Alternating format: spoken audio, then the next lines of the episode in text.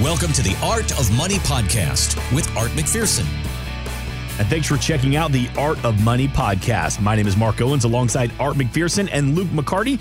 All the information for the McPherson Financial Group you can find it at theartofmoneyradio.com. Gentlemen, there is a lot going on this week, so let's get to it. The Fed is showing more open assault on soaring inflation, but I want you to hear this clip from CNBC's Steve Liesman. He explains on what the Fed could be doing. They're going to take the most aggressive steps they've almost ever taken now to deal with inflation, try to slow the economy. For example, the Fed normally raises rates very slowly, like one quarter percentage point every meeting at a time. But it's expected at this next meeting, they'll hike by a half a percentage point, something they have not done in 20 years. And there may be more than one increase of that size at the next several meetings. All right, so it's sounding like more price increases are on the way because not all the inflation has really trickled down to the consumer. So, if the Fed is being aggressive, Art Luke, how aggressive should the retirement saver be with their financial plan? Well, there's two totally different animals right there. The Fed is trying to gauge, you know, they're doing their best to keep inflation at check, and their power to do that is interest rates. So they can either raise rates and slow the economy down or lower rates and speed up the economy and make the flow of money and the availability of money very easy. So when they raise rates, we call it tightening, you know, mm-hmm. and then they can also tighten in other ways where they make less money available. The Fed does less buy, buying of treasuries, things like that.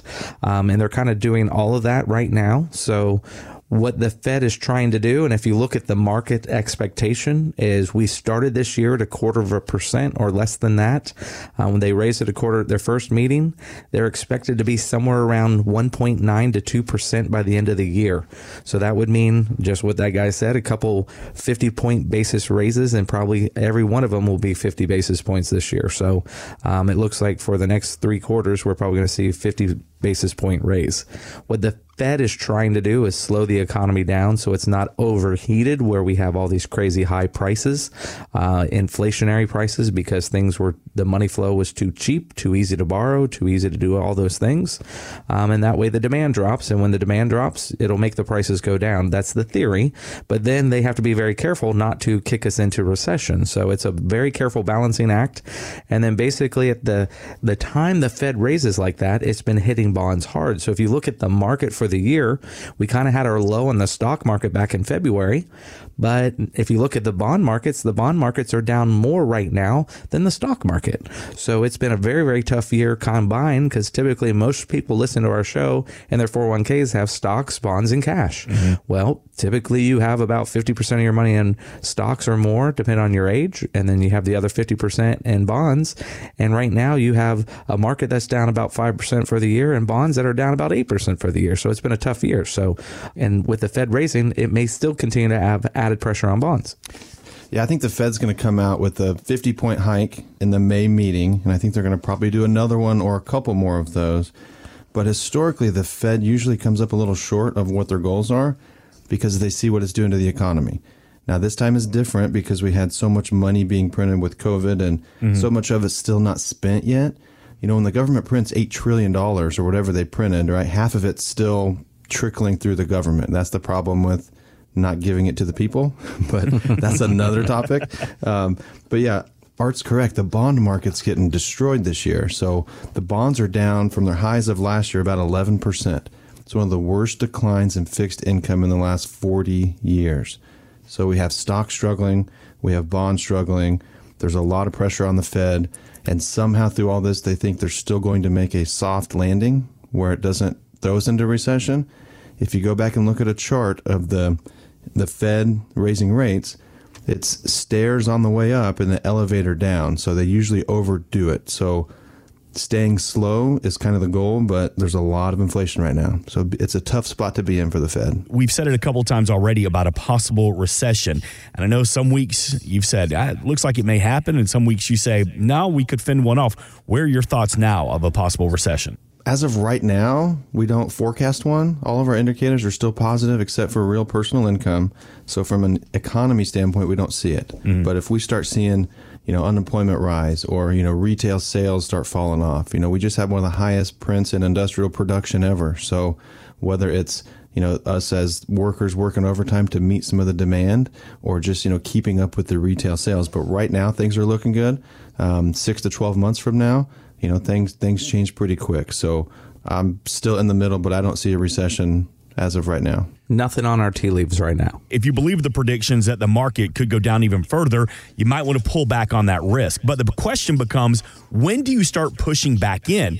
Here's a quote you might like from Terry Smith of Fundsmith. He says, There are only two types of people those who can't market time and those who don't know they can't market time.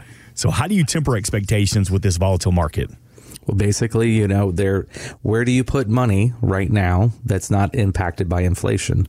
Very few places can you do that. Maybe in a, a commodity, but as soon as you go to commodities, commodities are extremely volatile and they will bounce around like crazy. So the last thing you want to do is put your life savings, you know, a million dollars, two million dollars in a commodity and 100% in because you're trying to keep pace with inflation. So what you want to try to do is manage the risk. You know, Luke and I have said this many times. You don't want to try to time the market because you have to be right twice. You have to get out at the right time, then get back in at the right time. What we try to do is watch the money flows, watch kind of what's happening with what's working, what's not working in the market right now, and then have alternatives to that. So there are things you can do. There's ways to have your money invested. You know, some 401ks allow a stable value type fund. It's not paying a lot, might be paying one, one and a quarter percent, but it's better than being down 8% right now in bonds. So there are things you can do. We also have things like that that we call non-correlated investments where you have different type of investments that are not moving with the markets right now. You're not moving with bonds.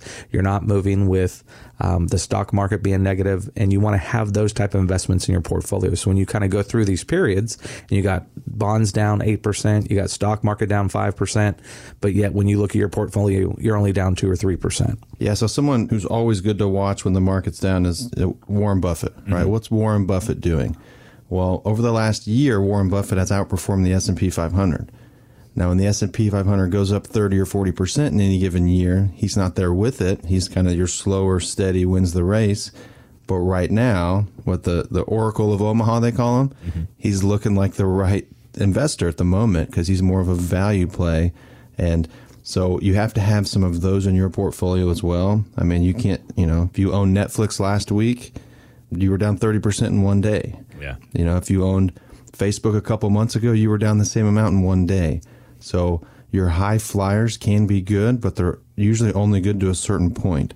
And that's what we saw recently with Netflix and Facebook. So sometimes, you know, the billionaire in Omaha is right. Actually, more more times than not, he is. That's why he's Warren Buffett. There was a study, Art Luke, that said having too much free time is just as bad for your well being as not having enough free time. It's because when you're bored, you feel like you're lacking productivity and purpose. So, do you work with any clients who have had this problem because they didn't envision that their retirement life, what it would really be like, and they find themselves getting bored?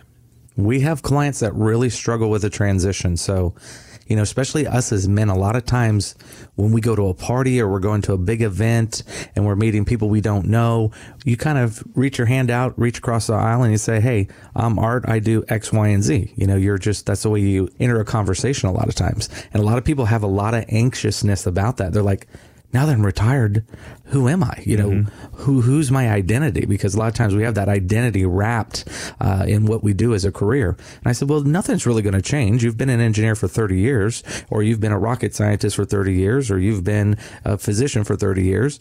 What you now say is, hey, I'm a retired you know, rocket scientist, or I'm a retired. And I go, and then as soon as you say that, the person on the other side of the handshake is immediately jealous because they want to know how you are retired. I said, what'll happen is the next five years, you're going to be up to date on what's going on and you'll be able to have the conversations like you've always had. But then about five, after five years, you're going to not be as timely. And 10 years from now, you won't know what's going on, but you won't care. I said, so everything will be fine. And they all laugh and have a good time. But one of the things that Luke and I do, we'll give out a book that's been written by Patrick Kelly, and he does a really good job, and it's called The Seven Secrets to a Happy Retirement kind of prepares our clients on how to transition from that work life to that retirement life and how to prepare for that because there are some emotional things that you go through in that transition period and making sure that our clients are ready for that. The book is called Seven Secrets to a Happy Retirement and pick up a complimentary copy courtesy of the team at the McPherson Financial Group. All you got to do is give the team a call. 772 281 5223. The next five callers will get a complimentary copy of the seven secrets to a happy retirement. And have you found that some people aren't, that they're happy being bored in retirement? Maybe they've gone, like, I'll tell you, I'm so busy all the time. I mean, you get six hours to yourself and you're like, this is heaven. Like, do you find people that have been working their whole life and they're okay with just shutting it down? What I have heard a lot of times is people will say, I don't know how I did it while I was working. Yeah. They're like, I never have enough time in the day as it is, and I got all day. And they're trying to do things around the house. They're trying to do a lot of things with their kids and their grandkids. They're trying to do the travel, but usually it's just the house itself and all the work around the house. Mm-hmm. They're like, I don't know how I ever got this done. I'm like, well, you really didn't get it done. You just did the bare minimum. That's right. and everybody's like, yeah, that's true. I didn't know it was possible to lose three sleeves of golf balls in one week, but I can do it. hey, take advantage of it this weekend. A complimentary copy of Seven Secrets to a Happy Retirement, courtesy of Art McPherson, 772 281 5223. Thanks for listening. Want more from Art McPherson of McPherson Financial Group? Find us online at artofmoneyradio.com. We are an independent financial services firm helping individuals create retirement strategies using a variety of financial and insurance products to custom suit their needs and objectives. Securities offered through World Equity Group Inc., member FINRA and SIPC, a registered investment advisor. Investment advisory services offered through ProStatus Group LLC. McPherson Financial Group and ProStatus Group LLC are separate entities and are not owned or controlled by World Equity Group Inc. Exposure to ideas and financial vehicles discussed should not be considered investment advice or recommendation to buy or sell any financial vehicle. Past performance is not a guarantee of future results. Investments can fluctuate and when redeemed may be worth more or less than when originally invested. Investment financial professionals are not licensed in all 50 states. Art McPherson is not affiliated with nor endorsed by the Social Security Administration or any other government agency and does not provide legal or tax advice. Please consult with your attorney, accountant, and or tax advisor for advice concerning your particular circumstances. Annuity guarantees rely solely on the financial strength and claims paying ability of the issuing insurance company. By contacting us, you may be provided with information about insurance and annuity products offered through Arthur McPherson, Florida Insurance License number A174 4725. Today's show has been a work of art.